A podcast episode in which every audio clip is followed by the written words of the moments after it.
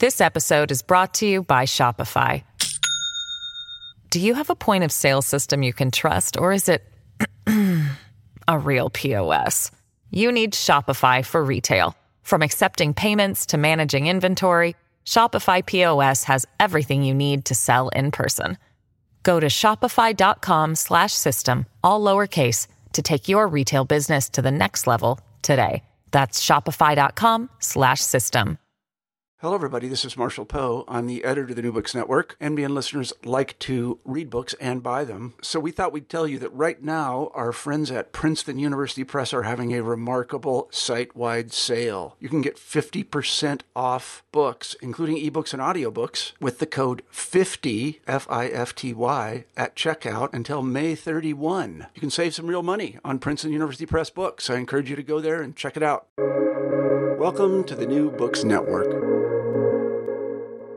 Hi, my name is Nathan Hobson, and I'm a host for the New Books in East Asian Studies podcast, a member of the New Books Network. Today, I'm going to be talking to John Traphagen about his book Cosmopolitan Rurality, Depopulation, and Entrepreneurial Ecosystems in 21st Century Japan. Cosmopolitan Rurality presents a series of deeply contextualized ethnographies of small business entrepreneurs in contemporary rural Japan. Traphagen focuses on Kanegasaki, a small town in northern Japan's Tohoku region, where he has been doing fieldwork for three decades. The protagonists of the ethnographies collected in the book are a diverse bunch, including the reluctant pharmacy owner, the samurai pizza chef, the sharp witted woman priest. Their stories and sensibilities challenge conventional wisdom about small town life in Japan and beyond.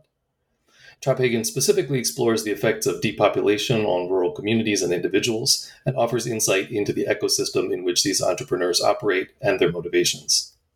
A through line in the testimony collected in Cosmopolitan Rurality is the importance of fulfillment, ikigai, and service to the community over profit and expansion. Another is that of interconnection, through the movement of people and goods, not just ideas, with both Japan and the world writ large, and the cosmopolitan rurality which this engenders. All right, Dr. Traphagen, thank you so much for joining us here on the podcast.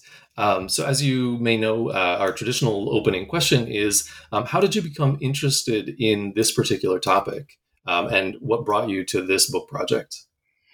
Well, thank you very much for having me here. I'm, I'm looking forward to our conversation. And uh, please feel free to call me by my first name, John, throughout the conversation. Um, that's a, a, kind of an interesting question. I think it, it really came, well, first of all, I've been traveling to the same part of Japan since the 1980s and uh, have been interested in, in, you know, processes of social change that have been happening over that, that period of time. And, and one of the things that I noticed um, in the last few years, maybe 10 years or a little more, is um, I, I, noticed people starting small businesses. And um, I, that probably seems normal, but it didn't seem normal to me. And the reason it didn't seem normal is because uh, this is a part of Japan where, well, well all of Japan, but uh, part of Japan where, in particular, uh, they are experiencing significant depopulation. And so I got kind of curious about, well, why would someone move to a, a an area that's um, kind of outside the big cities?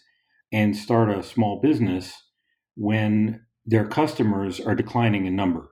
Uh, that that was really one of the things that, that captured my interest. The other thing that was interesting to me too was that I had noticed that uh, quite a few of the small business owners that I had, would run across were women, and so I was interested in, you know, since we have a lot of images of a you know patriarchal Japanese society, and sometimes that's um, seen as being intensified in, in um, more rural areas. I, I, was curious, you know, what kinds of challenges do they face uh, in starting businesses in these areas where, um, at least there's that image. Uh, whether or not it was true was one of my questions, and whether or not there was an image of um, whether an image of this kind of paternalistic or, or I guess patriarchal is a better word um, society, and, and would they run into roadblocks? That was part of my um, interest. And so those two things came together, and, and, and I started thinking about um, also the fact that I've been doing this anthropology and ethnography thing for 30 years in that part of Japan. And, and I wanted to write something that would kind of pull together a lot of what I've I've experienced over the course of that time. So those are really the things that, that motivated me on the project. Yeah, that's really. Uh, I think it's very interesting, and you know, I, I think full disclosure for our audience, I actually also worked in a small business in that area that was founded by a, a woman uh, in the late '90s, early 2000s, a translation company um, in in Morioka, actually. And uh, I, I, guess also, in, in, the interest of full disclosure, uh, I should say that uh, uh, anyone anyone who quotes my, my book on this on on that uh, on that same area uh, automatically gets an invite. So, John, that's why you're here. well, it's a great book. I actually really enjoyed it. I, appreciate that. Um, but yeah, so we, we have these sort of really uh, these interesting comments, and I you know I spent uh, not not as much time I think as you did, but I think something around eight eight years in that area, mm-hmm. um, and I uh, a lot of um, what you were writing about really, you know, rang true with uh, my experience. And so. I wanted to, uh, I'm really excited to get the chance to share that with our audience. Um, so I want to jump in to the book itself, mm-hmm. um, and I want to take chapters one and two together. Um, I, they're thematically distinct, but uh, what I think they're doing here really is they're setting up the scene for this sort of the series of rich ethnographies that follow in the remaining chapters. Um, so, the first thing I want to do is just sort of think a little bit beyond the confines of the time and space of the research itself. Um, because you write that your book is about, uh, and I'm quoting you here, human creativity expressed in the form of entrepreneurialism. Um, you discuss entrepreneurial ecosystems, um, mm-hmm. and that actually comes in chapter two, but I want to foreground it here at the opening for our listeners. Um, so, for the purposes of, of the book, can you define entrepreneurialism for us and entrepreneurial ecosystems? Um, and can you tell us what it is that they can tell us about culture and society? Um, in particular, you, you, make the case uh, that your research suggests that the existing literature on entrepreneurial ecosystems fails to take into account and again, I'm quoting you here, um, the importance of cultural variables in shaping the structure and success in efforts to create an entrepreneurial ecosystem. So, what's that all about? Well, uh, it's it's about jazz. Actually, that's really what it's about, um, and that's probably not the answer you thought you'd get on that one. Um, but let me um, give you a little sense of. So, I define an entrepreneurial ecosystem as kind of a a, set of interacting social, political, and economic um, players. Um, and by players, I, I, actually mean something in, along the lines of performers. Um, and they are they, they kind of are intertwined in a context um, in which they engage in innovative, which is a form of creative activity. And this kind of comes out of the way I see culture. Um, I uh, so I guess uh, with more full disclosure, uh, I, am a jazz musician. Uh, I play jazz drums, um, I play jazz piano, and I, have for a really long time. I have a, a, a, trio of my own that that plays in Austin and that has recorded, and I play in other groups. And so, uh, jazz is a really pretty big part of my life. And one of the things that I kind of hit at one point when I was trying to figure out what this this culture thing is all about is that um, well maybe I should ask you are you a musician? No. Okay, then I'll, I'll explain this in a little more detail. Um, when when jazz musicians get their music, it doesn't look like the music that you know, like maybe if you learned piano as a kid or something like that, where you've got all the notes are laid out for you and the dynamics are laid out for you, and you just follow it along and, and you of course you can you know be creative in how you choose to interpret it but it's it's kind of all there for you. Um, in jazz musicians get what's called a lead sheet and a lead sheet is basically um, it gives you the tune the melody and it gives you the changes which are the, the chords that you need to play that change along the course of the melody as you play the melody. And so what a, a, great jazz musician does like thelonious monk or, or Miles Davis, um, is that they they take that structure. So it's it, improvisation. Sometimes people have this idea that it's you know oh people go up on stage and play what they want. That's not at all what's happening.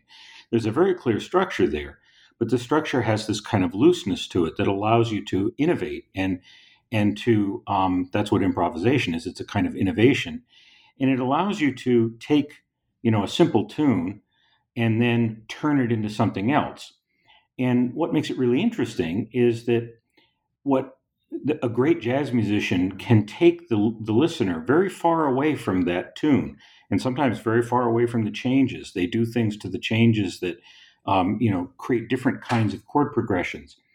But the key to it all is that it all has to kind of come back to that basic structure on the lead sheet, because if it doesn't, it loses kind of logical coherence. And, and th- then it becomes difficult to make sense out of, and, and listeners don't aren't too interested in it, and and sometimes it's just not very good. And so, um, what I see culture as being is very much like what's going on in in say a um, a jazz trio. You've got a group of players, and they have they have a form, they have a structure, um, and those are things like values and, and rules and those sorts of things that we we share um, in a particular context. But they're constantly improvising on those. They're innovating. They're coming up with new ideas. And and that's that's exactly what's going on on stage with a group of jazz musicians. In fact they even have conversations where they go back and forth in a way that they improvise. So i started thinking about what entrepreneurs do i thought well this is a very overt example of this. They they take the things that are around them. They take the resources. They take um, you know raw materials. They take ideas. They take um, labor and they combine those in new and novel ways that make sense. It has to make sense in the context because you have a market, and and you know if you don't pay attention to the market, um, then nobody's going to buy what you're trying to put together. And so, um, so the entrepreneur has to know the lead sheet. Basically, basically, you know, she has to understand the market, has to understand what might work and what might not work, uh, understand where the resources are that that she can tap into, and all those sorts of things and then comes up with some sort of an innovative um, innovative thing that that people want.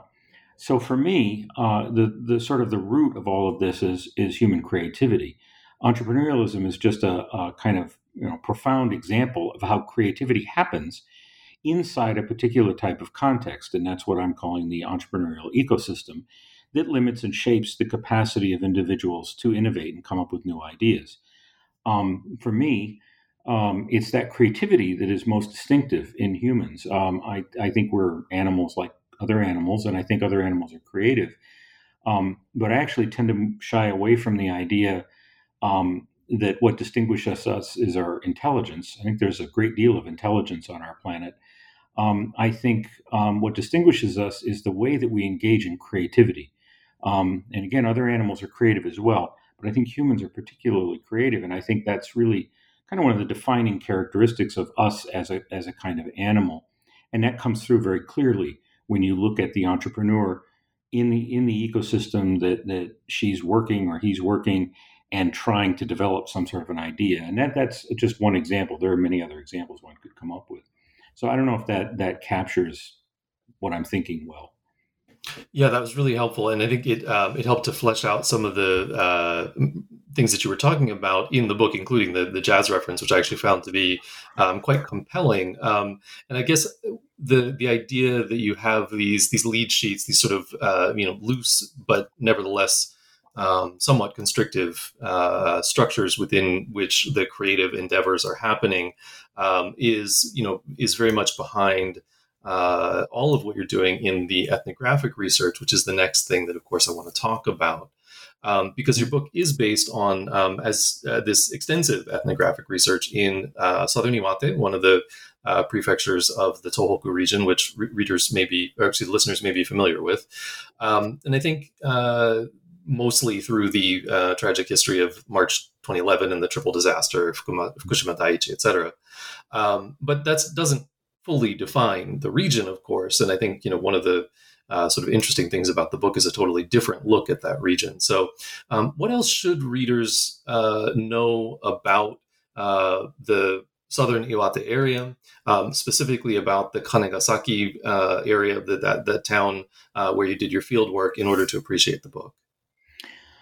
Well, I, I think you know some of the things that are very important to keep in mind is is that um, on the one hand, it's an area with um, you know significant agricultural production that that certainly characterizes the region.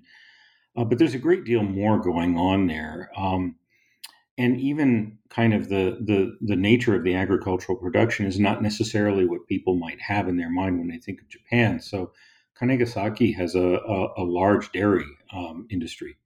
Um, there are quite a few dairy farms in the western part of the town, and um, a couple of them are, are pretty large. Um, and it has other things going on, like um, there, you know, if you um, if you drive a Prius C, there's a pretty good chance it was built in Kanegasaki because there's a huge Toyota factory there, um, and they they used to make um, some model of Lexus, and I think I think now they're making the Prius C. I know they were, um, and um, you know there's a pharmaceutical company and and there, there's a semiconductor company, and so uh, this kind of gets into this this issue of of how we characterize what rural might mean in Japan. But this is a very dynamic place, um, and it's it's a place that um, has a population that is uh, very highly educated. Many people have traveled many places, you know, all over the world, uh, and of course they've brought ideas from other places back with them. Um, and yet, at the same time, it's also a place that some, in some ways, prides itself on on its so-called traditional values and and um, that that somehow it captures something very distinctively Japanese, um, and it does kind of differentiate itself in some ways from um, other um, other regions uh, in terms of things like dialect. The dialect is quite difficult in in that part of Japan. Uh, well, there are actually quite a few different dialects, but um, I I'm sure you've run across this, um, but you know I've well, probably the best example was uh, a very long time ago. In the actually in the in the nineties, um, my wife is from that part of Japan, and um, we had gone on a driving trip, and um, we went to the neighboring prefecture of um, Aomori. I think we were in Aomori, and um, we got lost. And so uh, my wife said, "Well, there's a guy over there. Let's stop and ask him." So she gets out of the car and I'm sitting in the car waiting and waiting and waiting and waiting. And I said, This is taking a really long time. This can't be this complex. And she finally comes back to the car, and I said, Wow, that took a while. And she said, Yeah, I really couldn't understand much of what he said. It took a lot of work to be able to figure out what he was saying. And that's because the dialect is so distinct um, from one part of, of that region, that Tohoku region, to another part of the region. And so um, I think that's actually an interesting feature because you're dealing with a very culturally diverse place. That that's to me an important thing to keep in mind about it. That it's culturally um, complex and diverse. So those I think those are just a few of the things that I think are important to think about um, in terms of understanding the region. Yeah, uh, as somebody who also married into a local family, I, I do uh, recognize that experience. Um, so you, you, do a little bit more uh, a sort of scene setting for us, and there's actually a really lovely passage in uh, I guess chapter one that I want to uh, read here and then have you comment on a little bit. Um, so the passage is. To ride the Shinkansen north from Tokyo into Tohoku is to be confronted not with a transition from urban slash industrial to rural slash agricultural Japan, but to glide through a pastiche of urban and rural spatialities, intertwined in a lattice work of variously populated areas linked through limited access highways, rail lines, and communications networks that are set amidst checkerboard rice fields, red and yellow McDonald's restaurants, 7 Eleven convenience stores, high rise hotels, and shopping malls with large parking lots that accommodate the automobile centered lifestyle of the Japanese countryside. So this, uh, I think, you know, speaks to some of that uh, diversity as well as the complexity of, of, of, thinking about, you know, what what's really what sort of constitutes uh, rural Japan, right? And so you propose uh, the term cosmopolitan rurality to characterize some of the salient ways in which Tohoku is interconnected with Japan and with the, the larger world. Um, so, can you tell us about that term and and um, how it is expressed specifically in the entrepreneurialism that you're writing about? And you also use the term neo-rurality. Um, mm-hmm. so, how does that sort of uh, how does that term and I guess cosmopolitan rurality as well converge or diverge from the opinions expressed by some of your uh, informants in your ethnographies? Um, and what is sort of significant about that? Sure. Uh, the, the term cosmopolitan rea- rurality, which is hard to say, um, was um, it it it came to my to mind as I was thinking about trying to get away from these these sort of um, binaries, these dichotomies between the rural and the urban, the agricultural and the industrial, because the region doesn't reflect that. Um, you know, so if, if, I, I mean, I call it rural Japan, and that's partly because Japanese call it rural Japan. Um, but when I say that word rural, um, the images that come up are, are not really a very good representation of the place.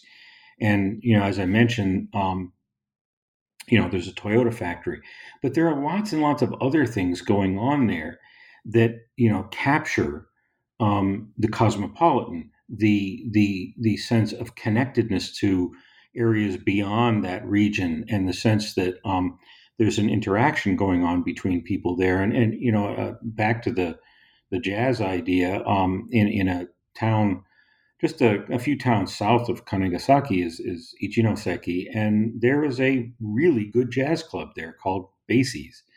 And um, some very prominent jazz musicians have gone through that club. Um, that's not something you'd really expect in that part of Japan. You know, jazz is an international music. You kind of think of it as a, as sort of a cosmopolitan um, artistic, you know, frame, and and yet there it is. Um, and so I wanted to try to, you know, capture a sense that not only is the place not a place that's not cosmopolitan, it is cosmopolitan, but the people also are they are people who have um, ties to global flows of things, of ideas, of of values, of goods, um, and and they're intertwined in the global economy and also the the global uh, flow of ideas. And so, um, so for me, that was what I was trying to convey with that sense of of this kind of hybridity between the cosmopolitan and the rural. And and you know, the other side of it is that when you talk to people there, um, they often represent the place as um,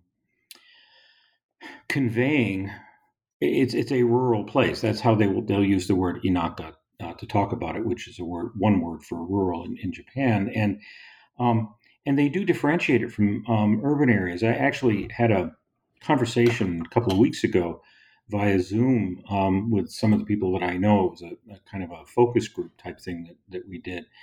Um, and um, we asked a question because uh, you're probably familiar that, that Iwate didn't have a um, confirmed positive case of COVID 19 until uh, I think late July or early August uh, and they've only had a few, uh, maybe I don't know, five or ten or something like that. And so um, I was working with someone, and she was doing a, a research project looking at, at, perceptions about this. And um, we asked a question, you know, well, why do you think this is the case? And and several people had an answer that I thought was kind of surprising. Um, they said, well, uh, it's very clean here. The air is very clean.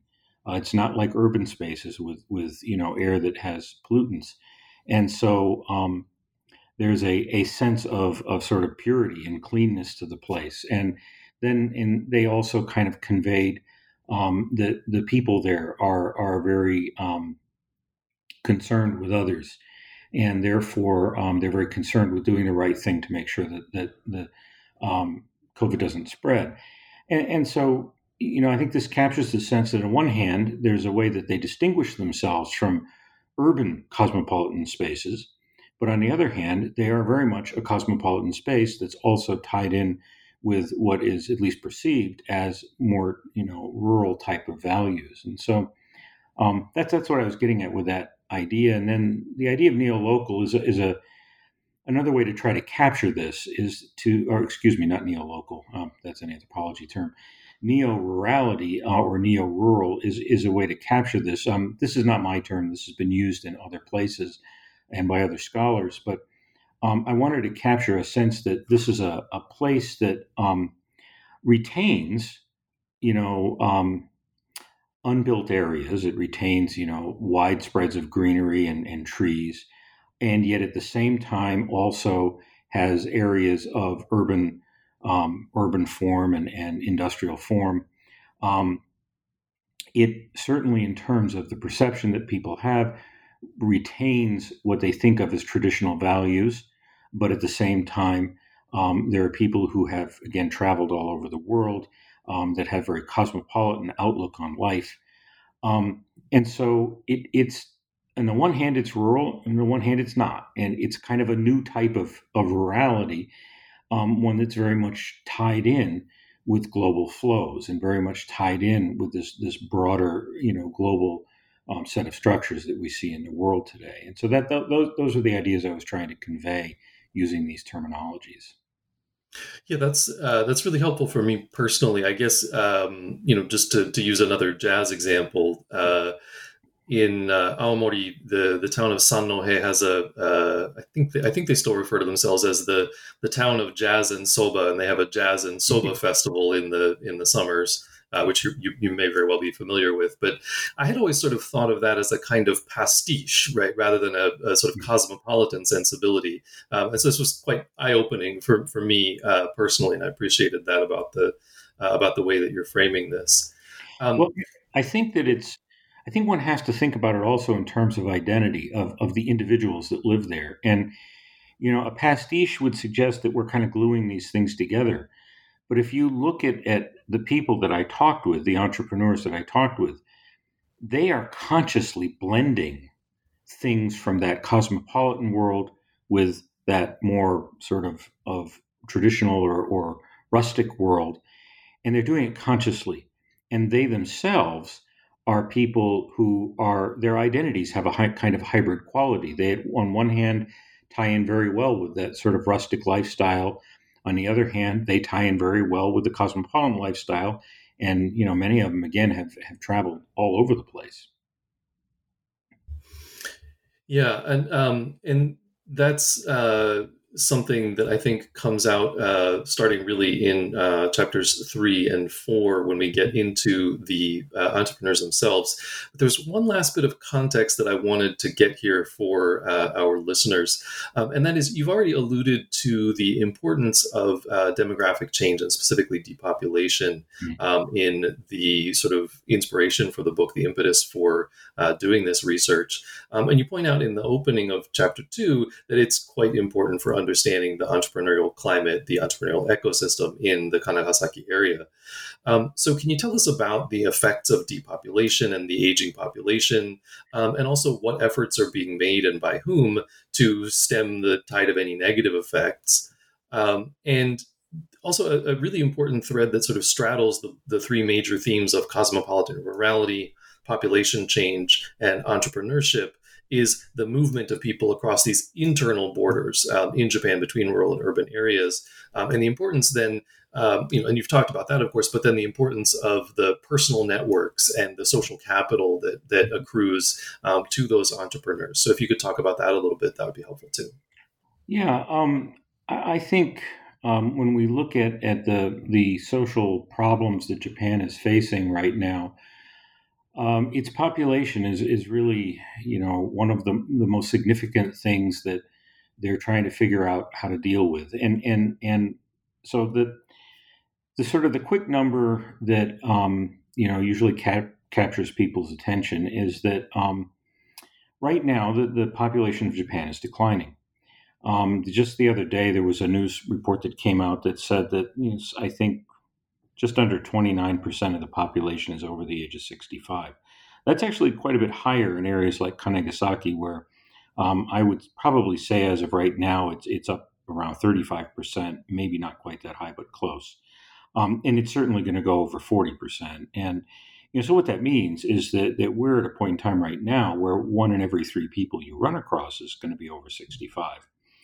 Um, what that means also is that um, the population is going to continue to decline. And in fact, the government projections are that the current population of about 125 million might drop as low as 45 million by the end of this century. Um, that's an astonishing transition. Uh, and so there are, you know, huge questions about how do you maintain businesses, how do you maintain industry, um, and and the Japanese government um, and you know scholars a variety of people are trying to figure out how they're going to deal with that and so um, in areas like um, Kanegasaki, this is they're ahead of the curve on this um, and when you characterize um, some of the you know towns um, in these areas, you, you you really are struck when you know you walk through a particularly if you kind of get away from the so Kanegasaki is on the main lines. It's on the the main um, limited access highway that goes through the region. There's the railroad goes through the town, and it's not far from the um, Shinkansen line. But if you move away from there and you go up into the mountains, you're going to find towns um, in some cases where there's nobody under the age of 50.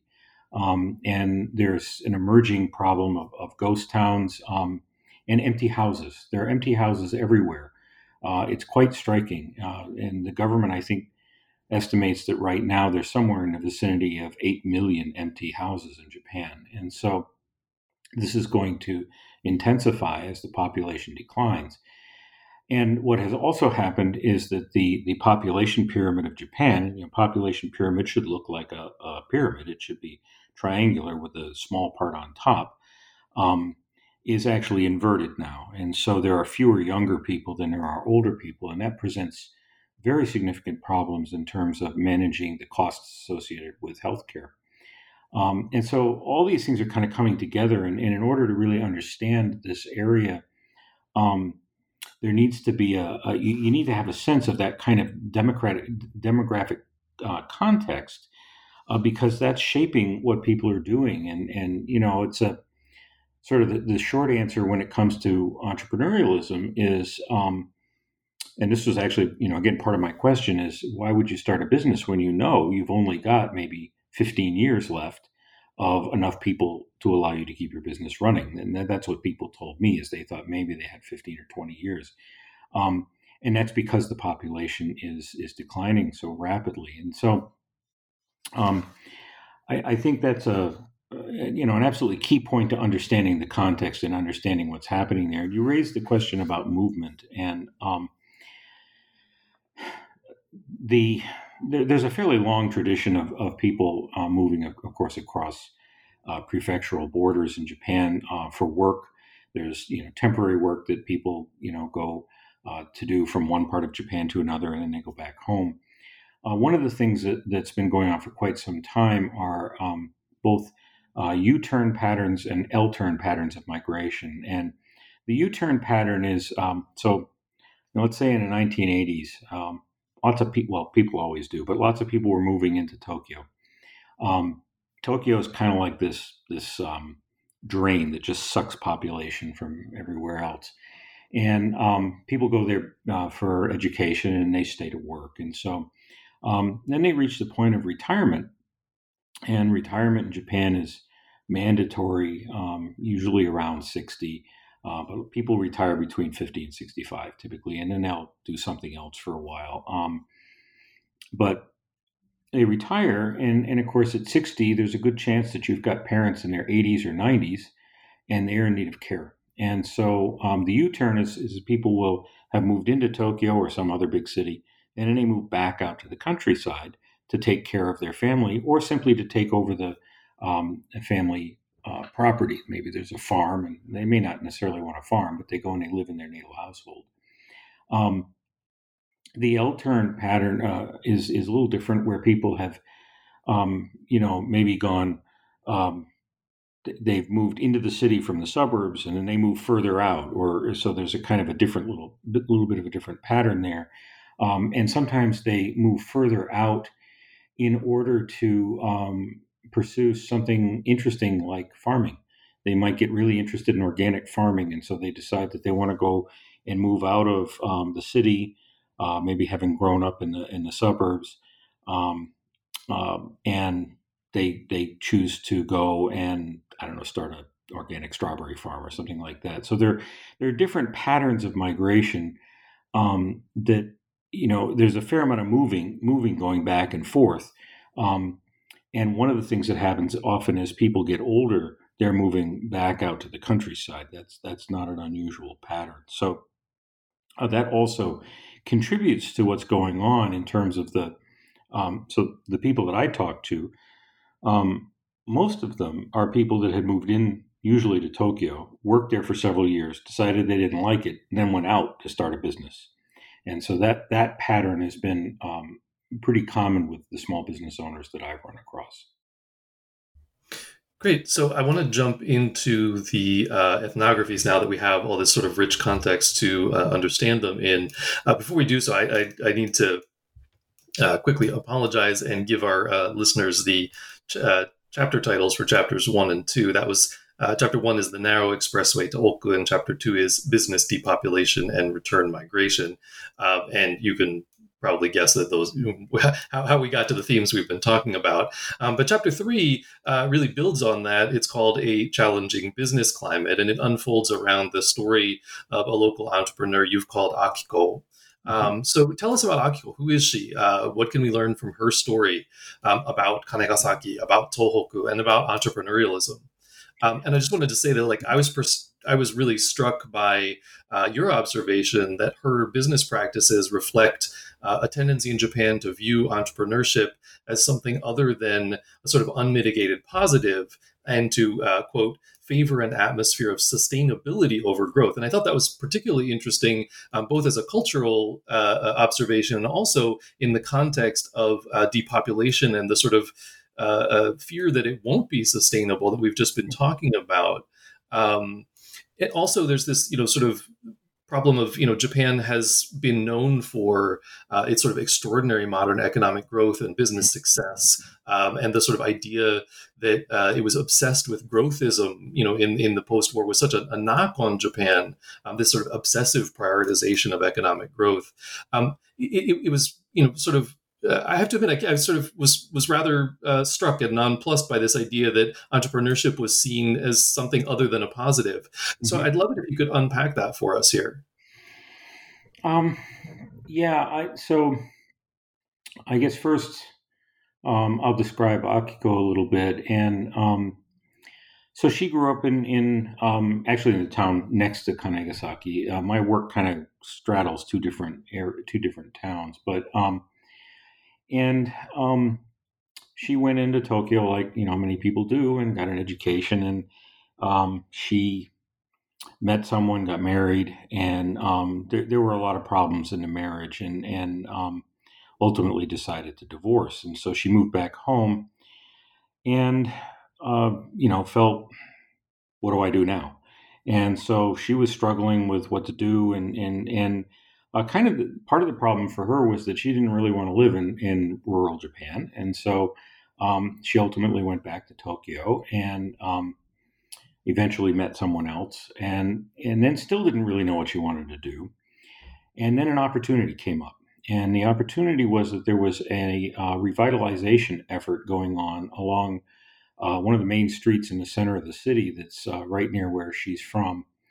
And uh, her father was on the um, the uh, committee that was kind of generating this, and and so um, he asked her, well, you know, is there anything that you would be interested in doing? Um, and the the basic the the the system was you know set up so that um, people could get um, loans that would not you know be difficult to deal with, and that they would um, get various kinds of support to help them in the process of starting a business because they really wanted to revitalize this area of, of the town. And um, so she thought about it and she decided, well, it would be kind of interesting. I have some connections with, uh, through the work that she was doing in Tokyo, she had some connections with sort of um, suppliers of international goods. And she thought, well, maybe I could make an interesting shop. So that's what she did. She created a, a kind of a very eclectic shop that has you know all sorts of different things. I've seen um, Gumby action figures there. I've seen um,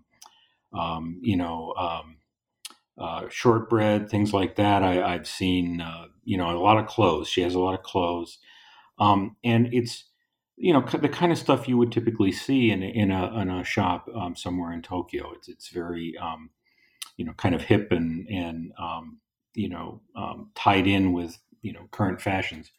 And what her goal was really was to create a store that would uh, appeal to um, high school aged and um, women and younger women, maybe in their twenties. And it was very effective. Um, there, when when she was operating in the late '90s, there were always people there, um, and usually they were that particular demographic. Uh, in fact, I honestly can't really remember ever seeing a man other than myself in the store.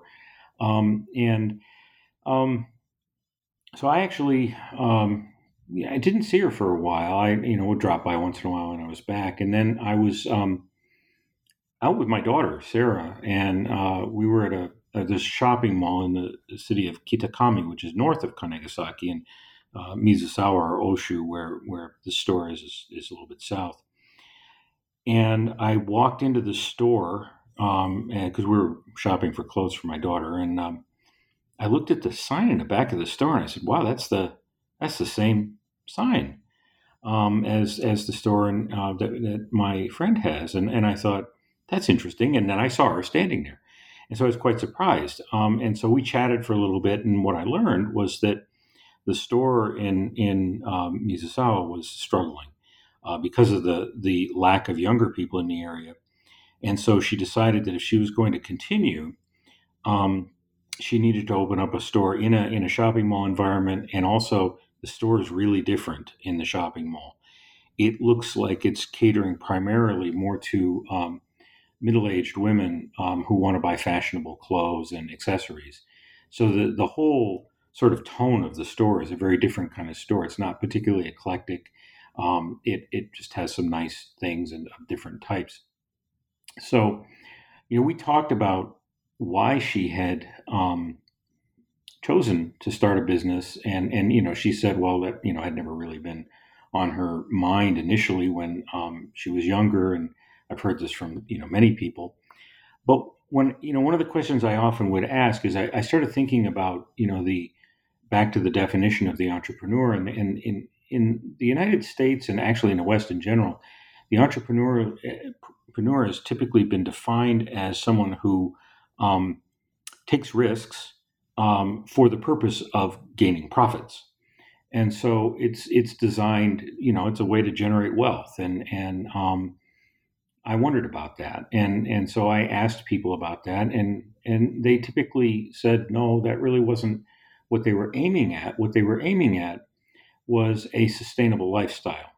Um, so sustainability, the way I'm using it here, is, is not really in the sense necessarily of, of environmental sustainability, although that certainly is on the mind of people, on minds of people. But what they want to do is rather than worrying about growing a business, um, they were interested in building something that was sustainable, that they enjoyed, and they, they found fulfilling.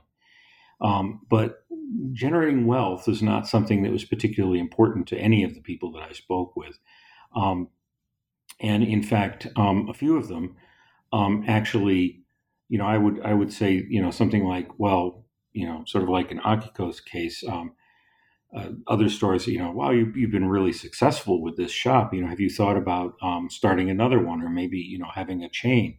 They're like, no, I don't, I don't want to do that. Um, you know, one person said, if I did that, then I'd be busy operating the chain instead of meeting with the customers. And, and meeting with the customers is what I find fulfilling. So this is what I want to do. I, I don't want to grow, and I'm not concerned about becoming wealthy as a result of building a business, even if it could could go that way, if it might be successful. Um, so you know, this is the, the there's a sense here that that people are are really unconcerned with the issue of growth. Um, and it kind of gets on in, into this this other question, and and I actually found your question quite interesting with this because, of course, yes, Japan is a society that has historically been very focused on, you know, grow, grow, grow. That was the the the sort of mindset after the war. It also really tired a lot of people out, um, and I think you know in the 1990s when the economy really kind of went pretty bad, and it's you know never recovered to the, the level it was at, say, in the 80s, leading up to the 80s, um, people started really questioning uh, what they were doing um, and questioning whether or not this kind of focus on on you know growing and and living in a high paced environment was uh, really a good lifestyle. And one of the things I ran across in talking to several people was that um, a significant um, impetus in all of this was the disaster of 311. Um, after that happened, uh, quite a few people uh, started kind of rethinking their um, their lives and rethinking their their value structures and saying, you know, I'm I'm rushing around making money, making money, but why am I doing this? What's the what's the point of doing this? Uh, maybe I don't want to live in that high paced lifestyle. Maybe I want to do something else.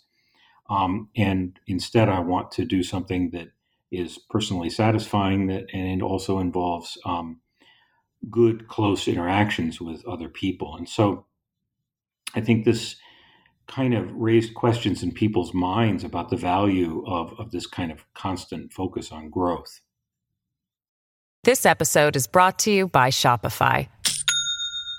Do you have a point of sale system you can trust, or is it a real POS?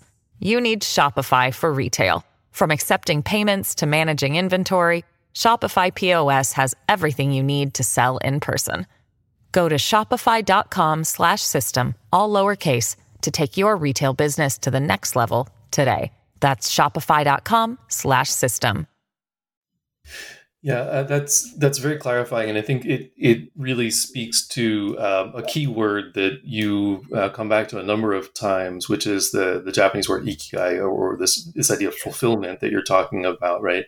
Um, and and it, it, it was interesting to me. I guess you know I'd heard this sort of generational critique um, of you know young people these days they don't want to get out there and you know uh, work hard and grow their you know uh, work hard and grow our businesses or their businesses or whatever so it was sort of interesting to see people who were not part of that generation um, Akiko being the, the, first of several that you profile mm-hmm. um, sort of having that uh, a similar um, attitude about entrepreneurship and about the sort of you know the growthist uh, mentality um, there's a there's a I guess a, a bit of a, a contrast, but there are also some really interesting overlaps with the star of the next chapter, um, and that's chapter four, the reluctant entrepreneur. Um, so Yoshida Keiko and her husband uh, are healthcare entrepreneurs in the area. They're um, and they um, they're in this family business, um, and so I'd like you to sort of describe the family business, of course, but um, also like how, how, does uh, how does uh, Keiko's life um, and how does her sort of uh, entrepreneurial world compare with Akiko's, um, especially around these questions that we've been talking about of you know growth versus fulfillment, uh, sustainability, um, you know the interaction with customers and service to the community. Yeah, she um so she had um, moved also out of that area and into um, I think she was living in Chiba, so just outside of Tokyo, uh, for education. Um, and her family's family uh, is a, a, family that owned owns a pharmacy, and um, but she she was working in a um, a pharmaceutical company, I think, and um, was a big company, and her husband also was working in a big company. And um, her parents had not really ever put any sort of pressure or or you know they never indicated that that she needed to come home and take over the family business. Um, so she didn't, and she didn't want to. Um, she was quite happy, as she put it, working as a, a salary man. That's kind of the generic term for a white collar worker in Japan. And um, and she liked it because um, she had time. Uh, she could take at least minimal vacations and travel. Uh, she loves to travel. Um, she had time for her kids and and you know could balance the the work world pretty well with with um, her family life. Her husband, however, um, was not very happy. And um, one of the things that happened was that uh, he got told that that he was going to have to um, he was going to be transferred to I think somewhere else in in maybe somewhere else in Asia uh, for you know several years, and so he's going to have to live apart from his family, and he didn't want to do that. He's uh, very very committed to his kids and raising his kids, and so they thought about it and they decided, well, you know, I guess we you know we have the the expertise to do this, so. Um, they thought they would move back and, and take over the pharmacy, which they did.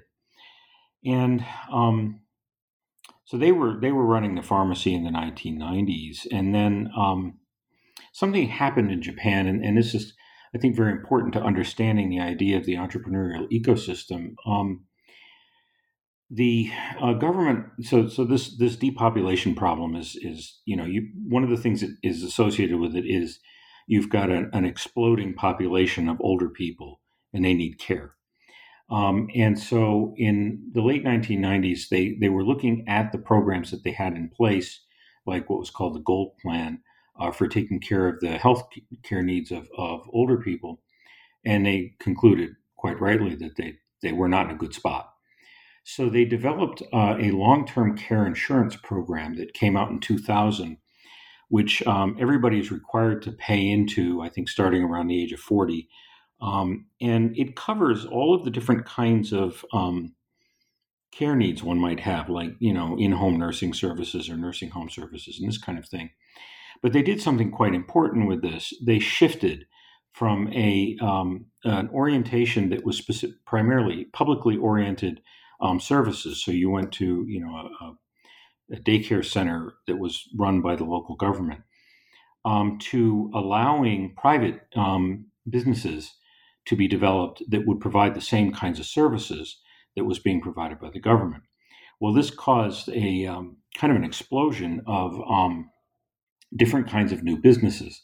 So, for example, one type of new business that emerged was um, group homes for um, people, older people that are suffering suffering with some kind of a particular ailment, like Alzheimer's disease and they went nationally that like group homes for alzheimer's patients went for from virtually non-existent in 2000 to about 8000 of them six years later. So the change in the policies and the change in the in the um, overall structure of the way that they were uh, providing um, um, you know care for older people um, kind of created a, a context that encouraged entrepreneurial activity well, um, Keiko and her husband were kind of right in the middle of this. And so what they decided to do was to expand um, their services beyond the pharmacy and to start, they started a, a shop that um, sold various kinds of um, equipment for older people like walkers or, or, you know, scooters and things like this.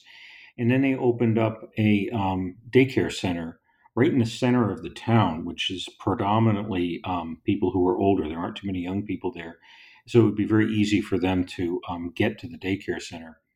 Um, and that was uh, specifically uh, to support people with Alzheimer's disease. And so they developed, a, a, and they did some other things as well, but they developed a, a kind of a, a, fairly large um, company that, um, you know, I think employed when the last time I talked to her, they were employing well over 50 people.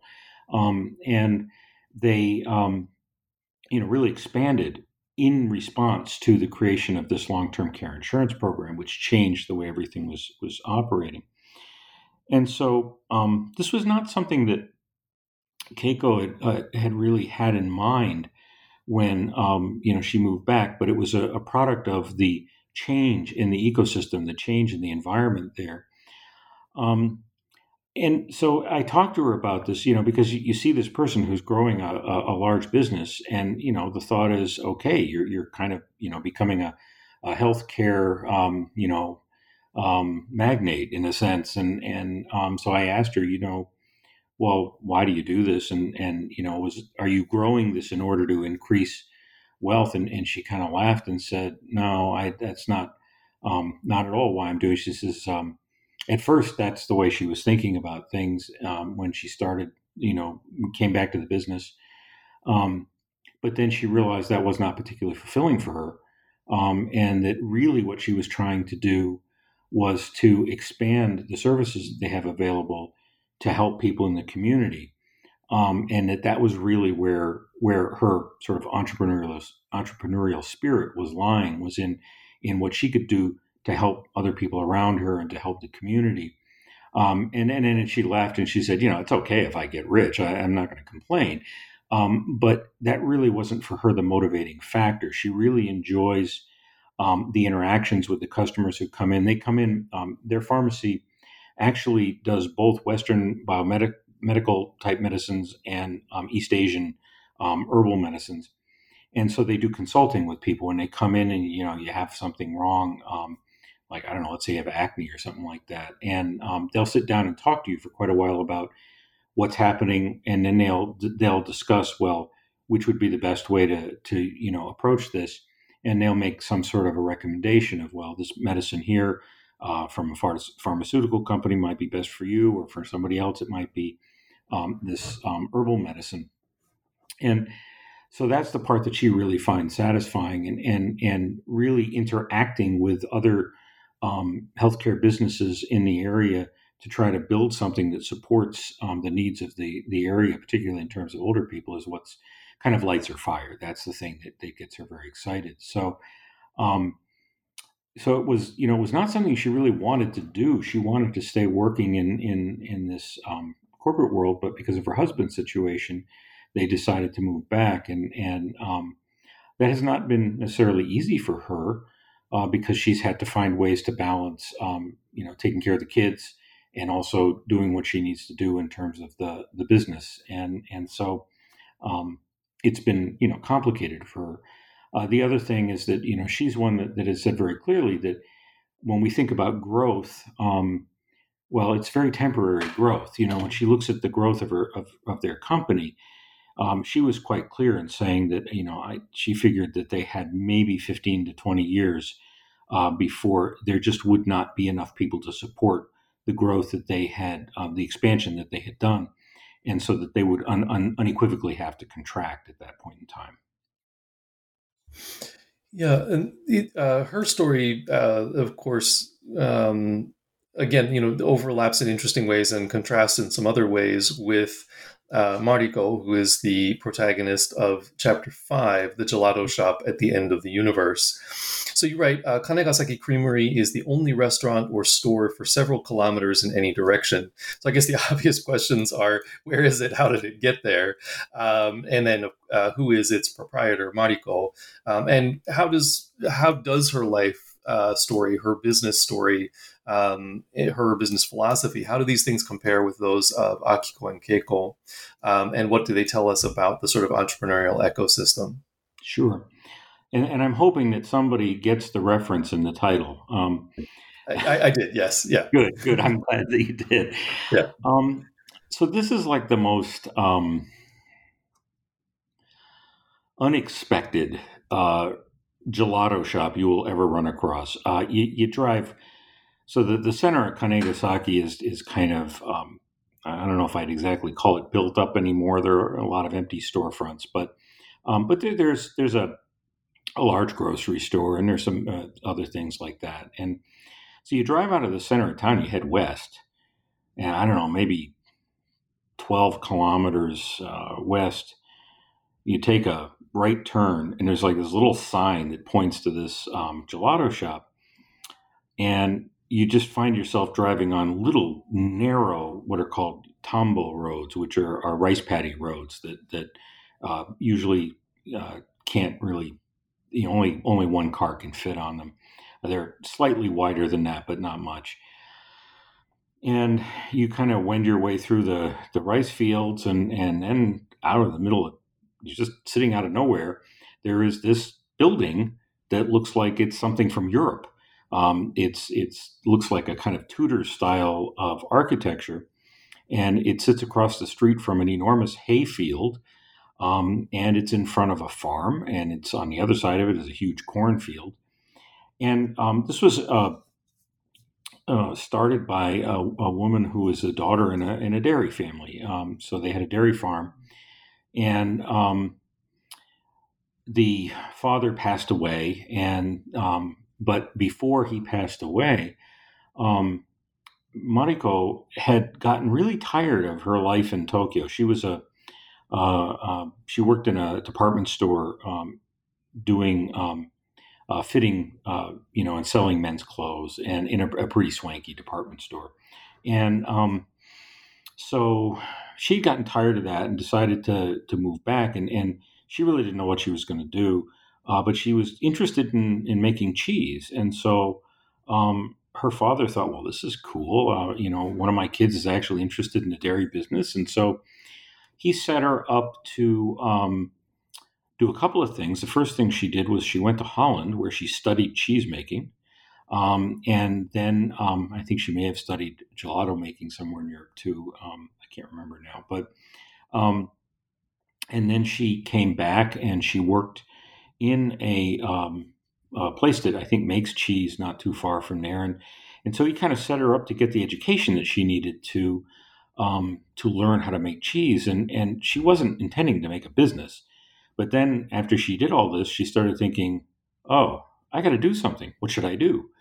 And so she got the idea for creating this shop. Um, and uh, she said she did get some resistance from uh, local business people who said, uh, "Yeah, you're not really going to have too much luck starting a, a, a, gelato and cheese shop, kind of way out there, because there isn't too much out there, and uh, there is actually a little more out there than than what one might imagine. I'll come back to that in a minute, but." Um, but the general, you know, consensus was this isn't going to work too well. Well, it worked really well. Um, in the summers, she has long lines of people waiting to get gelato. Um, lots of people bring their kids, and they bring their kids in part because they not just because the gelato is fantastic, but um, also because it um, it's not a working farm, but they still keep um, goats, and so the kids can go and see the goats, and um, and there's you know it's a lovely area and the other thing they can do is they can stop there on the way to or on the way back from uh, the um, onsen or the hot springs that exist not too far away from there. Um, and so it actually is is a little bit better positioned than one might imagine, given given the way it looks. Um, but it's still off the beaten path. It's it's not a not a place that one would uh, naturally think of as there being that kind of a shop. And so um, it's worked very well for her and ultimately um, she too, uh, you know, it's worked well enough that, that people have talked about, well, maybe you should open another one, you know, like in, in one of the neighboring cities, um, sort of like, um, you know, like opening the, the clothing store in a shopping mall. And, and I think she probably could do that and probably would be very successful if she did that, but she doesn't want to do that.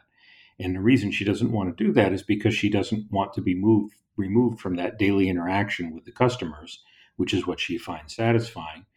Um, she really doesn't need to make more money than she's making. She lives in her family's house, so there's no there are no costs associated with with the ownership of her um, you know family property other than you know taxes and and, and utilities. Um, and so she doesn't have a real need to uh, do anything more than that, and she doesn't want to. Um, her she's satisfied with what um, she has, and she told me, you know, quite a few times that her goal was to reach a, a spot where the business was sustainable, her life was sustainable, and she was happy. Um, I, I, will say that one of the funny things about uh, her is that uh, when she first started describing why she moved back from Tokyo, she said, "Well, I wanted a slower life. I like the slow pace of life in the country." And and this is someone who gets up at six o'clock in the morning, maybe seven, um, but usually six o'clock in the morning, works at the shop all day, and then may in the summer uh, be working till 11 o'clock at night and then be up again at 2 o'clock in the morning because she's got to make gelato. And so it's anything but a slow paced lifestyle. It's a very fast paced lifestyle. Um, but it's set in a context where people certainly perceive of things as moving at a slower pace. Yeah, and that um, that's an interesting sort of uh, contradiction. That it, it's part of this interest that I had between the uh, sort of emic and etic perceptions of, of what the, the rural really means. Um, so, one last thing that I wanted to ask you about this uh, particular chapter. Um, so, you characterize the uh, eclectic blend of international food, local customers, and rustic scenery um, at Kanegasaki Creamery as mm. a third space of cosmopolitan rurality. And I guess you're you're referencing Bhabha's idea of the uh, third space. Um, and you talk about a, also um, globalized rusticity, um, and I guess this is this is uh, fitting into this sort of larger um, argument you're making about cosmopolitan rurality, But what is it specifically about uh, Mariko's Creamery uh, that um, sort of pl- plays into that? What is it? What is it specifically about that that, that makes it such a good uh, focal point for this argument? Well, it, you know, part of it's just the way it looks. That's one of the things that's sort of striking. It, it doesn't look like a, a, Japanese building. Not even, you know, I'm not even saying, you know, as I mean, you, you obviously, you know, you know Japan very well, and and there there are like old traditional Japanese buildings, but then even you know modern Japanese buildings have a particular kind of look to them. Um, it doesn't look like those. It looks like something that really belongs in, in Europe. Um, and inside it doesn't you know it it it looks like this very cosmopolitan space you walk into it and uh, the people working there are, are wearing you know white aprons and, and white sort of you know hats uh, bonnet type hats that are the type of thing you might see in a in a shop in Tokyo. Uh, the flavors of the gelato are are, are fascinating, and I, I, you know it might be you might understand this in some ways best by thinking about the flavors that she produces. So she produces flavors like um, blueberry. That's really good.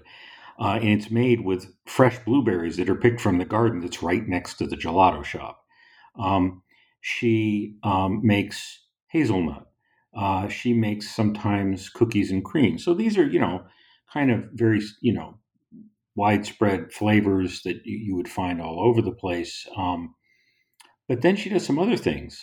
She makes asparagus flavored gelato. Uh, that's not one that I would have expected. It's, it's actually pretty good.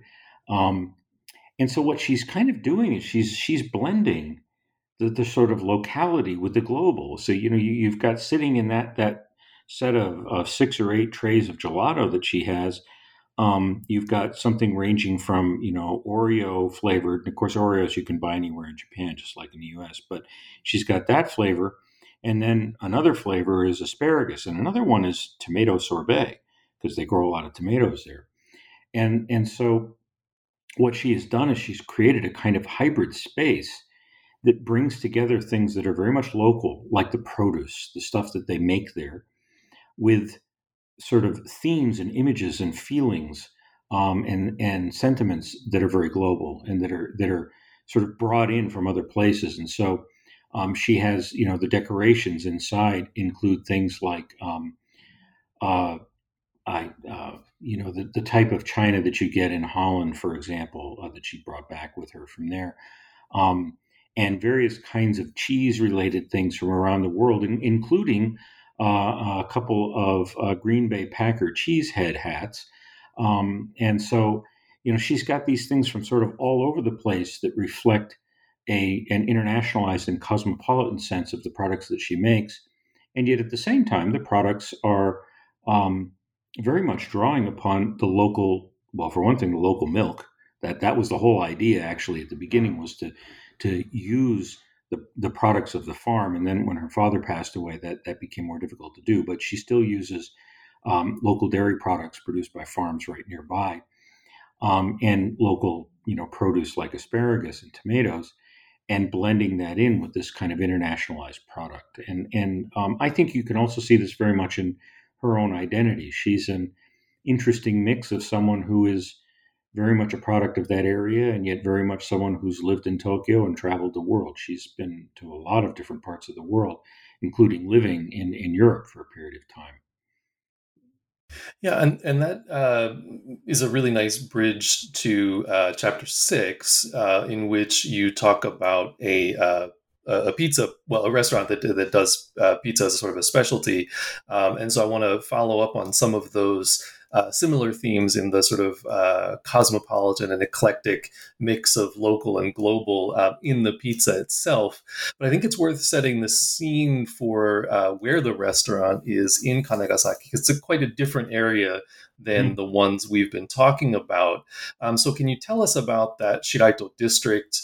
Um, and about its its history and specifically the historical preservation product uh, project, excuse me, that's been going on since the 1990s, and how that has affected the area, um, its economy, its society, and sort of set the stage for this particular restaurant.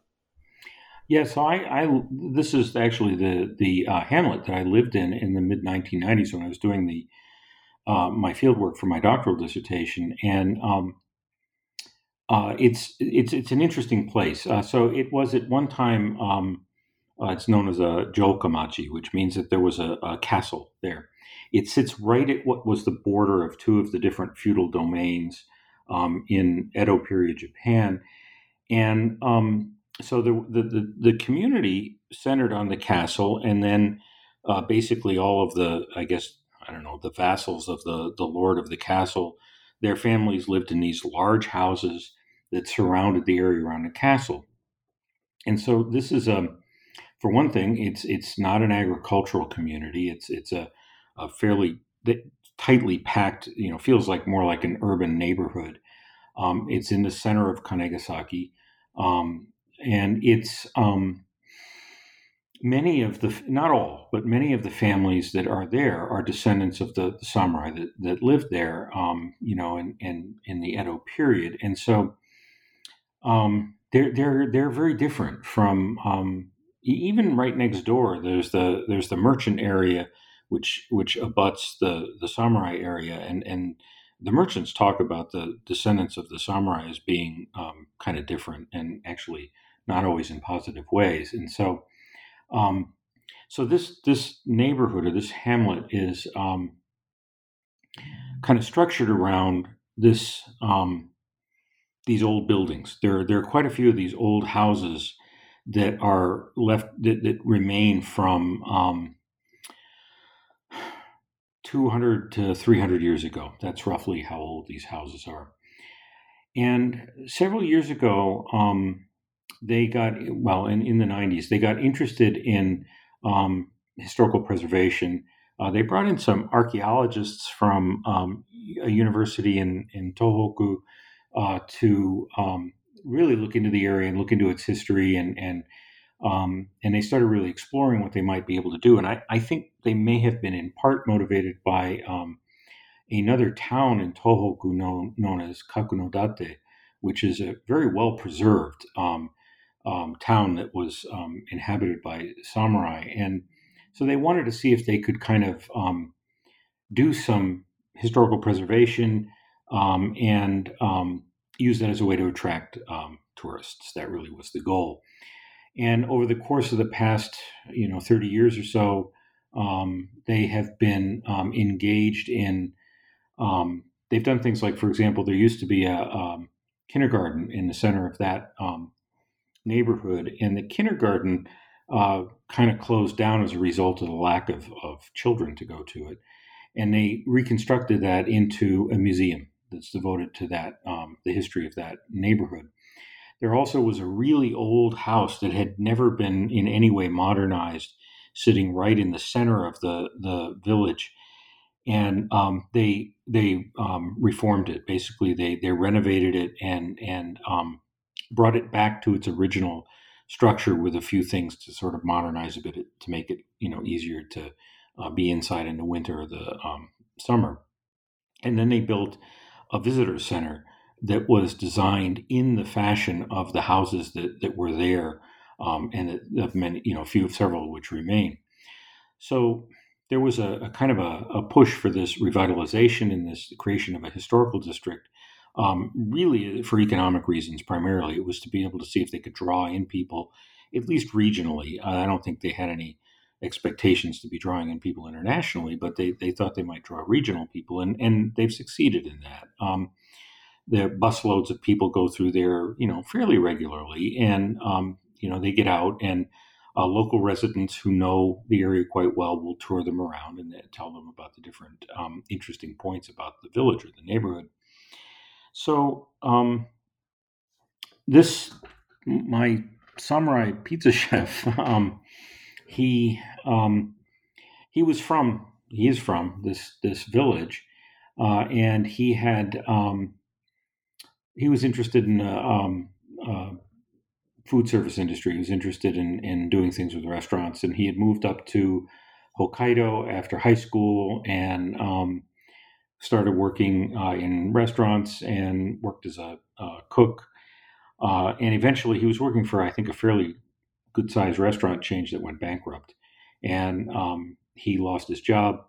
He had married um, and and had a uh, had kids, and he decided that well, I can continue to try to work in um, these you know typical restaurant type chains or something like that, or maybe this is an opportunity to go do something new.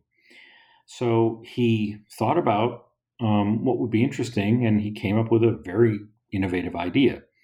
Um, he took the old house that is the old samurai house that um, belonged to his family, and and there's a, a, modern house next to it that was built that his parents live in, and he turned it into a restaurant, and um, it's a very interesting restaurant because it's a pizza parlor of sorts.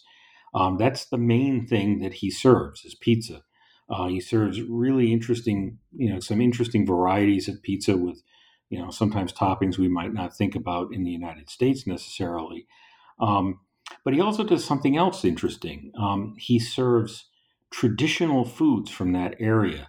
And one of the things he serves is something called suiton, which is a kind of a um, it's kind of a, a, soup or a stew that that um, was eaten widely when there were shortages of food, and it it um, it, it, it's really tasty, um, but it also has this very strong nostalgic feeling for people.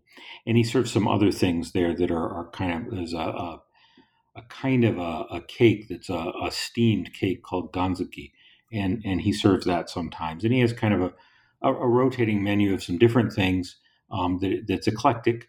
Um, with pizza is kind of the main thing, but then these other things come in, and um, and so you can go there and you can have pizza. And I think a lot of the local residents they go there for pizza, and you can you can sit you sit on the floor. It's it's not um, they don't have tables. There's one spot with a, a table where you can you know have um, it's like a kind of a high table you sit at like um, you know with stools but most of the restaurant is is an, is the you know open space with tatami mat floors, and you sit at low tables, and um, you order you know several different their small pizzas, and um, or you can go there if you're one of the tourists, and you can try a taste of the traditional food from that area.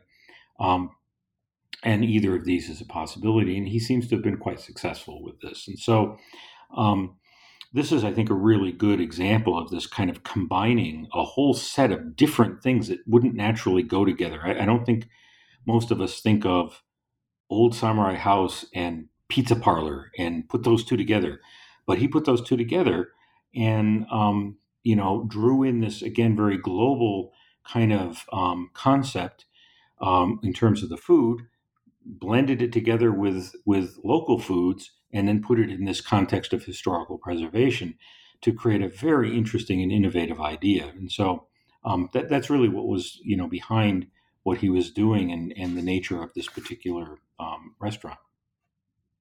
Yeah, and uh, the Samurai Pizza Chef, chef, which I should say is the t- title of the chapter, uh, chapter six.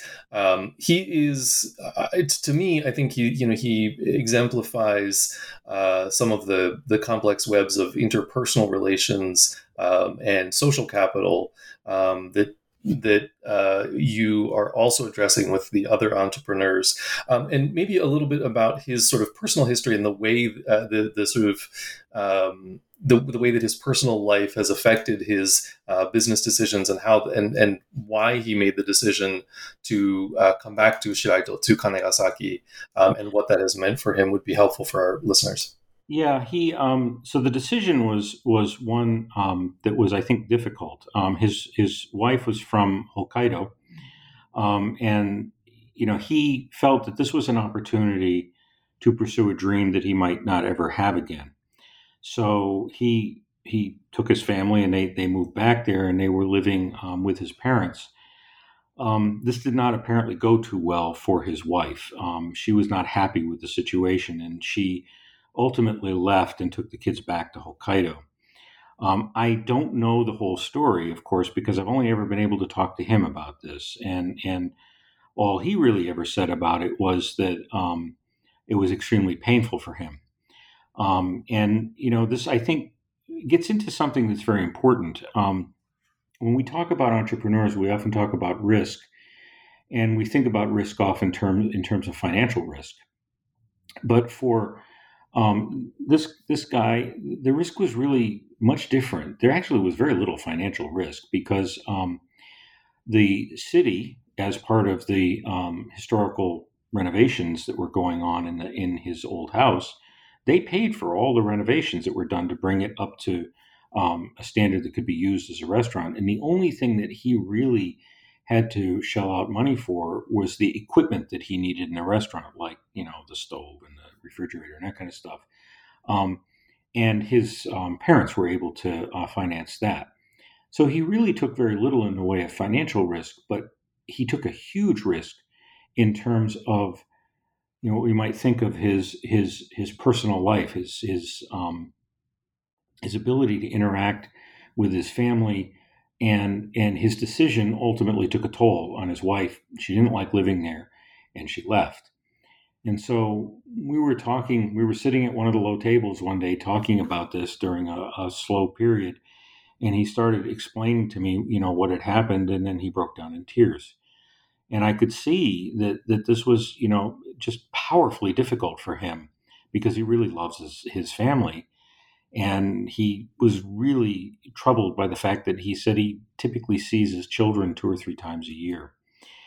And his dream is to expand his business but it's not to expand his business to become again uh, you know have a, a, a large business what he would like to do is to start a similar business in Hokkaido so that he could move back up there and that he could spend much more time with his family. And so that's the goal of expanding the business. It has very little to do with gaining wealth or, or you know, building a, a large, um, you know, restaurant chain or something like that. It's really about that his decision um, basically derailed his family life. Um, I've thought a lot about that because I, I, you know, it's it's not a question I felt I could really ask him directly, but um, on the one hand, he made a decision very much about himself and pursued it, and it it it had very negative consequences. So the risk that he took was in, on the one hand, um, following his personal interests. On the other hand, um, not you know not fully perhaps grasping what the consequences of that might be um, for his his family life. Yeah, and I thought he was a really uh, interesting example of the uh, this idea of ikigai of, of fulfillment and the way that that plays out um, for entrepreneurs, uh, the entrepreneurs that you profile in Japan. Um, chapter seven uh, takes us in a very different direction, uh, and, and, and I thought this was a, a really fascinating um, idea, even just to consider this as a matter of entrepreneurialism. Uh, so, chapter seven is abandoned graves empty temples, religious entrepreneurialism. Um, and it centers on some of the Buddhist temples in southern Iwate. And just, uh, again, a little bit of uh, background for our, our, listeners would probably be quite helpful um, to understand the sort of role of Buddhism and Buddhist temples in the religious and secular life of contemporary Japan. Um, and in particular, as you show, the, uh, the, the ownership and management structure of temples is quite important to your story. So if you could flesh that out for us, that would be great. Sure. Well, I think you know the first thing to keep in mind is that that um, you know Buddhist monks or priests um, in Japan are kind of different from you know many other parts of the Buddhist world. Um, they marry and have kids, and the temples are typically um, they're kind of like family businesses, and so they're passed down generationally, um, usually from eldest son to eldest son. But um, as you saw in the chapter, that's by no means all, always the case. And so um, so that they they they function very much like a business. And and in fact um, one of the people that I talked to um, in depth I've known him for a very long time um, he explained to me that he's an employee of the temple. That's actually how it, it works out that um, so he's paid a salary. Um, and so you know on the one hand it's a family business but he's actually uh, very much like Keiko. You know her pharmacy her pharmaceutical business and her other businesses are they're they're her family business, but they're incorporated, and and so um, she's an employee of that business, and he's an employee of the temple, and so I think in that sense, um, these things are, you know, they're, they're they're conceptualized in some ways like a business is conceptualized, but what they do is really really important for Japanese people. Um, what Buddhism is well, what Buddhism is about in Japan is not about. I mean, it, in some levels, it's about you know things like Zen meditation and and and thinking deep thoughts. But for the most part, what it's about is making sure that the ancestors are taken care of. Um, it's a system for memorializing the dead, and it's extremely important that this be done. Um, it's something that matters to people. They they you know it varies quite a bit how it's done from family to family, um, but it is something that really is is a necessary thing to do, and the temples are the locus of this, and the temples are the locus of in which uh, funerals are taken care of, and post death rituals are taken care of. So um, it's a very, very important part of the, the social fabric of the community in Japan. Well, what happens when that community is disappearing because the population's shrinking?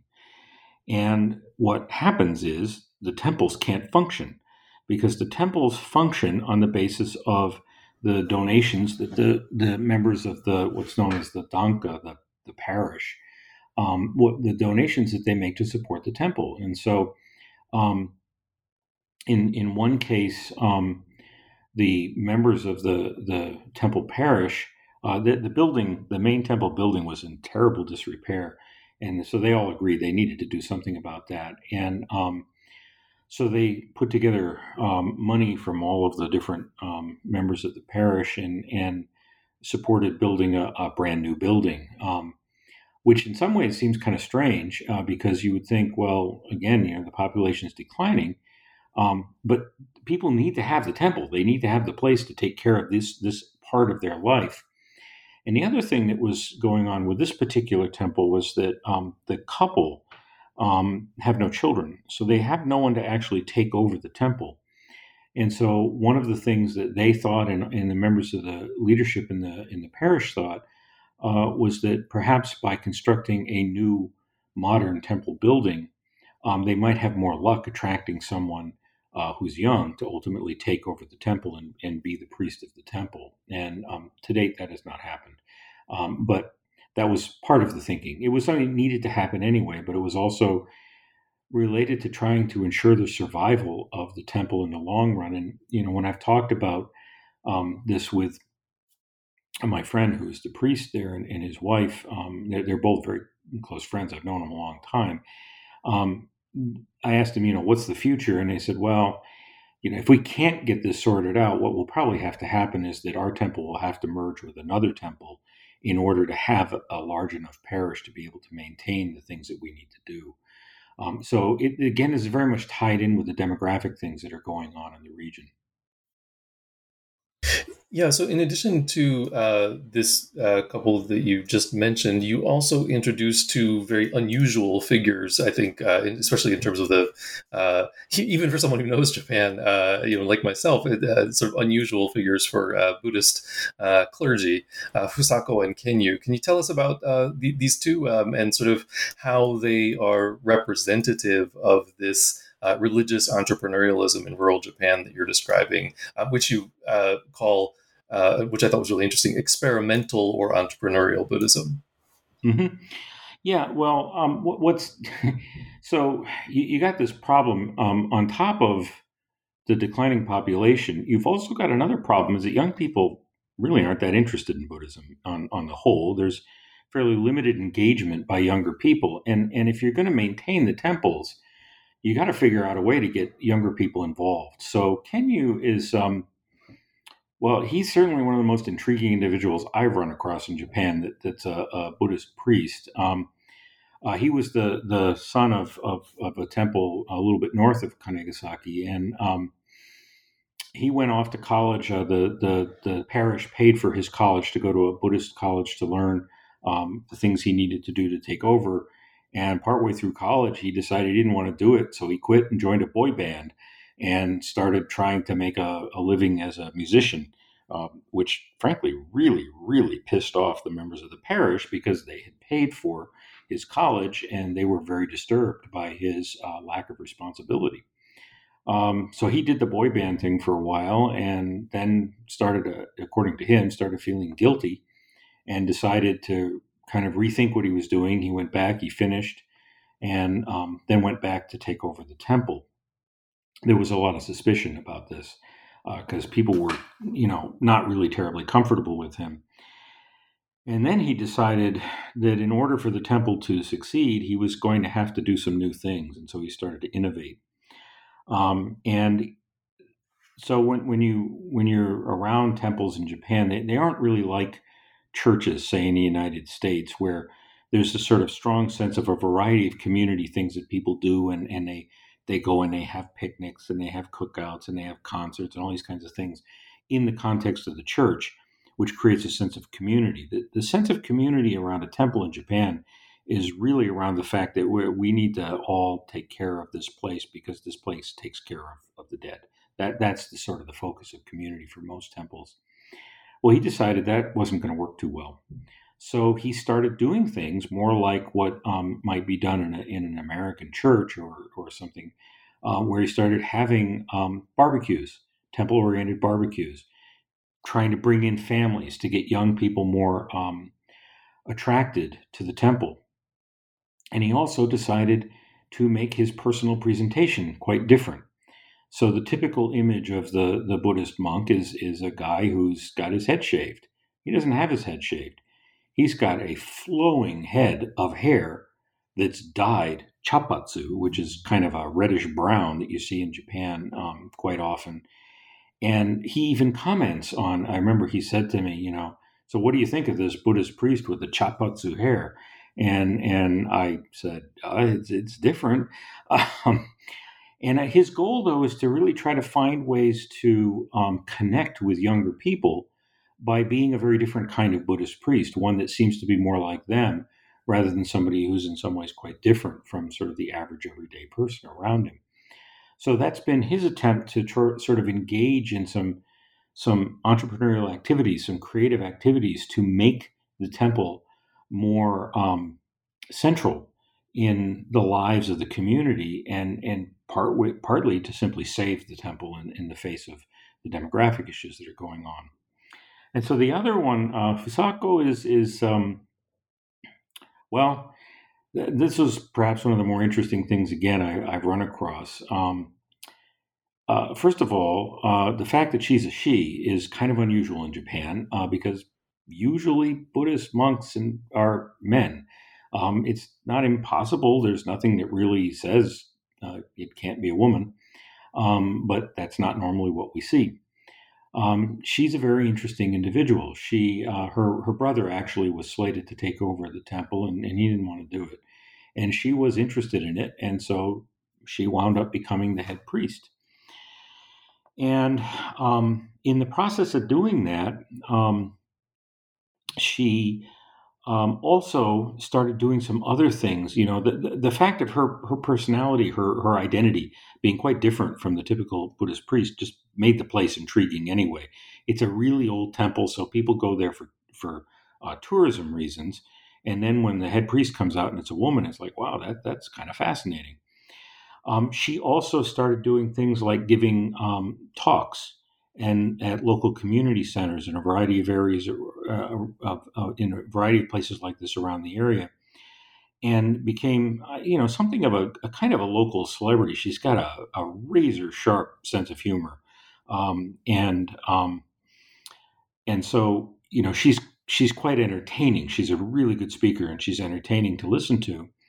Um, and so she's engaged in you know, trying to generate more interest in the temple and, and through basically her a kind of an outreach program that brings the fact that she's different um, and also that she's um, an interesting personality and she actually has some really interesting things to say bring that out to the public. And she you know travels around quite a bit in that region giving talks to do this. Um, more recently um, her son is is going to take over the uh, temple. And um, he started doing some other things like he started doing um, uh, he started a youtube channel uh, to talk about uh, buddhism and talk about specific issues and in how buddhism responds to um, these you know things like stress for example or or, or being nervous about things. Um, and um, he's doing those in both japanese and english because he um, spent uh, quite a bit of time in england studying and so he has very good english skills and so he's creating a bilingual YouTube channel on Buddhism that also, you know, kind of connects people with this temple. And, and so I think this is a way that he's looking for, um, again, new and innovative ways to, to not only maybe keep the temple alive, but also looking for new and innovative ways to express ideas from, um, you know, Buddhist philosophy. Yeah, I, I, was. I don't know whether this is a, a fair comparison, but uh, and, and I, I, hope you'll you'll comment on it. I was um, thinking about the the sort of similarities or parallels between Fusako and uh, the the other famous uh, uh woman who who was a uh, well, I guess probably not anymore, but uh, who who was a, a uh, priest in uh, in Iwate, and that's uh, Setouchi Jakucho.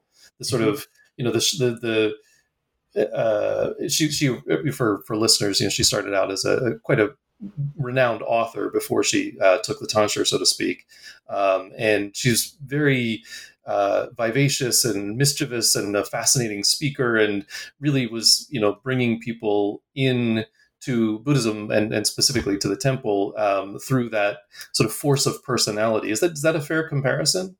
I think it is. Yeah. Um, I, I, think there's a, a, real similarity there in that sense that, um, you know, her personality itself is intriguing, and that attracts people to her because she has very interesting things to say. Um, and of course, that you know, at the very least, that that makes the temple something that people might go and visit, might check out because they want to know more about it.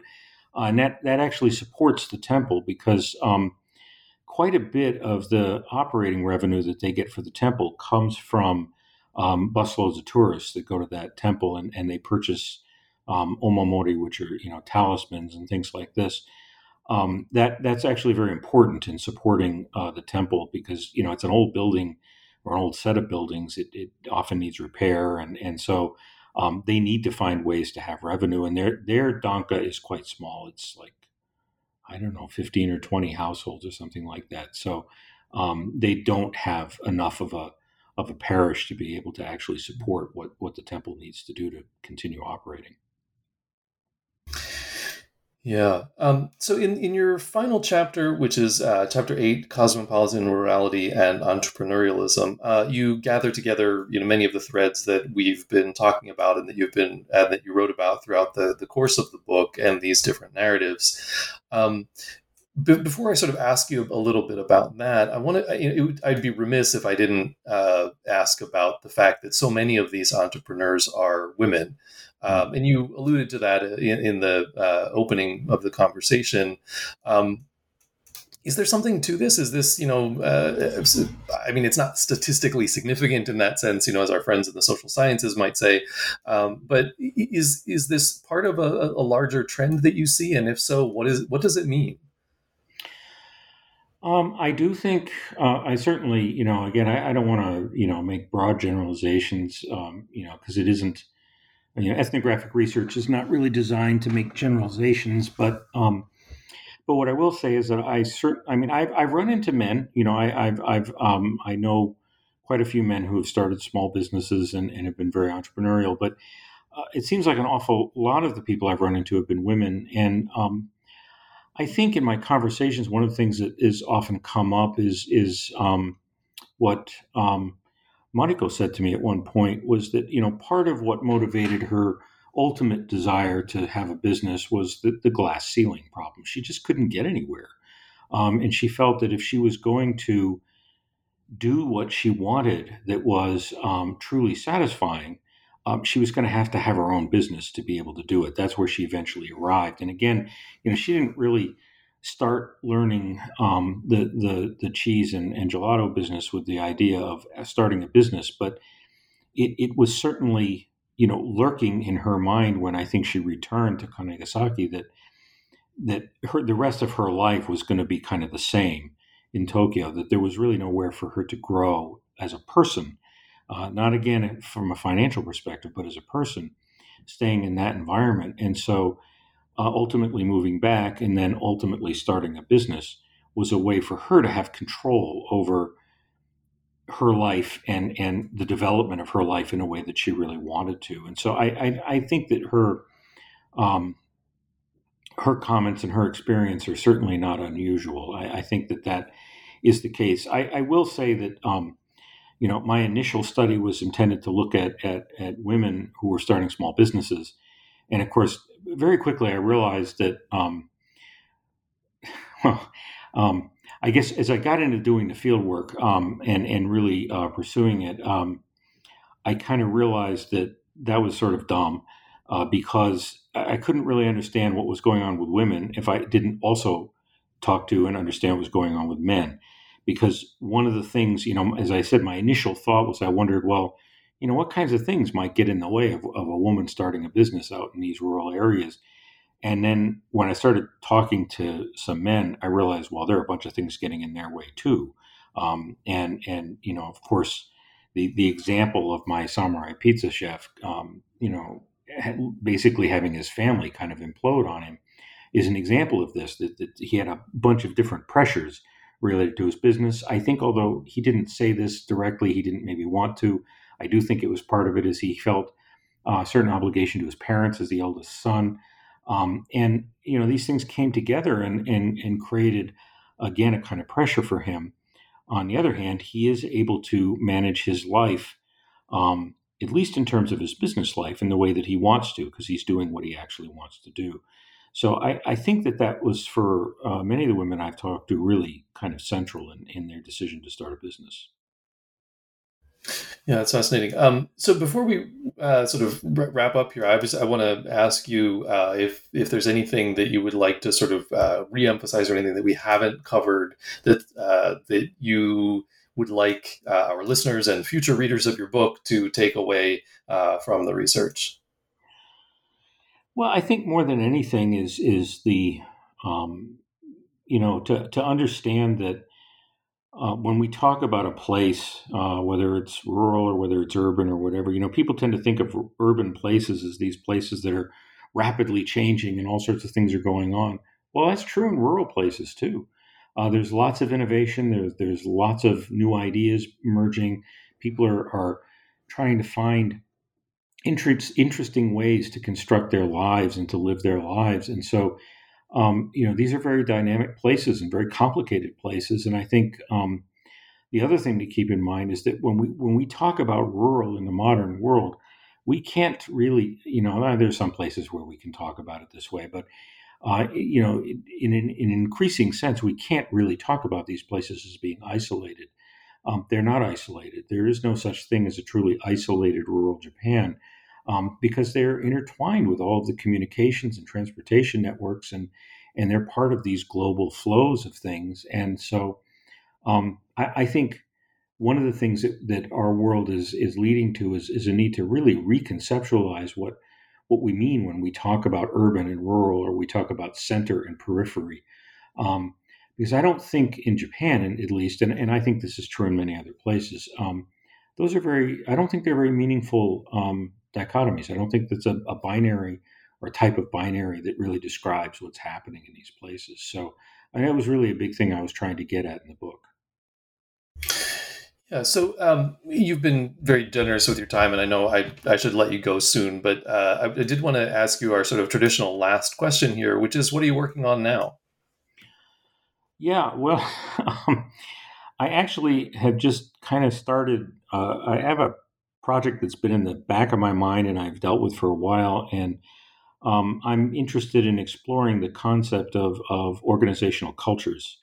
Um, I few years ago, I, I, published a couple of pieces in the Harvard Business Review that argue that um, uh, something which I, I, think that that organizational and, and, business cultures don't really exist, uh, and part of that's because organizations are are embedded in larger cultural structures, um, and that actually generated a fair amount of interest and also um, some pretty strong rebuttals in um, some other online business related um, uh, sites like Forbes. And so uh, I'm, I'm right now in the process of thinking about how to really develop that idea into a book.